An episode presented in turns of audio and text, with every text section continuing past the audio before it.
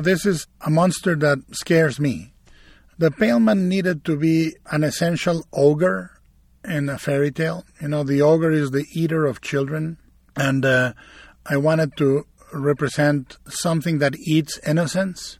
It's not a monster I find to be gentle or forgiving. is is a monster that is literally blind to anything but a completely brutal and perverse appetite. It's displacing the eyes immediately create monstrosity. Why? Because that's the first symmetry we we engage on. We engage first with the eye and, and we make eye contact. And it's there that we find the soul. And if you displace that, there is something uh, terrifying. The original sculpture that DDT was doing was the face of an old man. And then they sent me the sculpture, photographs of the sculpture in clay. And I felt this is not working. This is just an old guy. And uh, I was having dinner with my wife, and I said, I'm going to remove the face.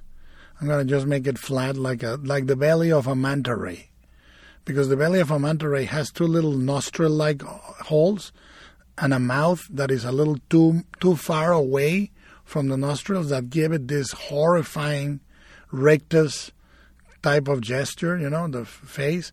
And I said, I'm going to do a manta ray face. And then I said, what should I do with the hands? I said, should I give it wooden hands that he puts on a stump, or should I put the eyes in two stigmata? This is my dinner conversation with my wife, by the way, you know.